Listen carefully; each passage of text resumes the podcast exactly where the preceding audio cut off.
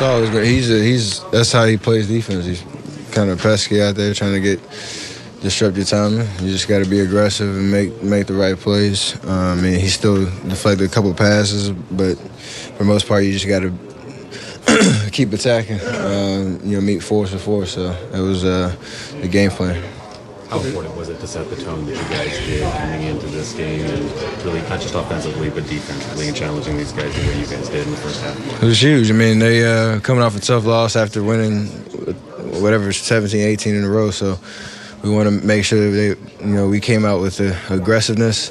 Uh, obviously, jumping out to a 26-8 lead. Um, that kind of that sets the tone better than we have ever, uh, I think, this year. So um, being able to you know withstand a couple runs and not get flustered at all, just keep attacking and uh, keep playing our game was a, a big factor um, from that from that point on. 17 game winning streak is usually enough to put some distance on the rest of the field. The Clippers weren't able to do that. Do you think that this is an opportunity that they missed because you guys stayed on their heels the entire time?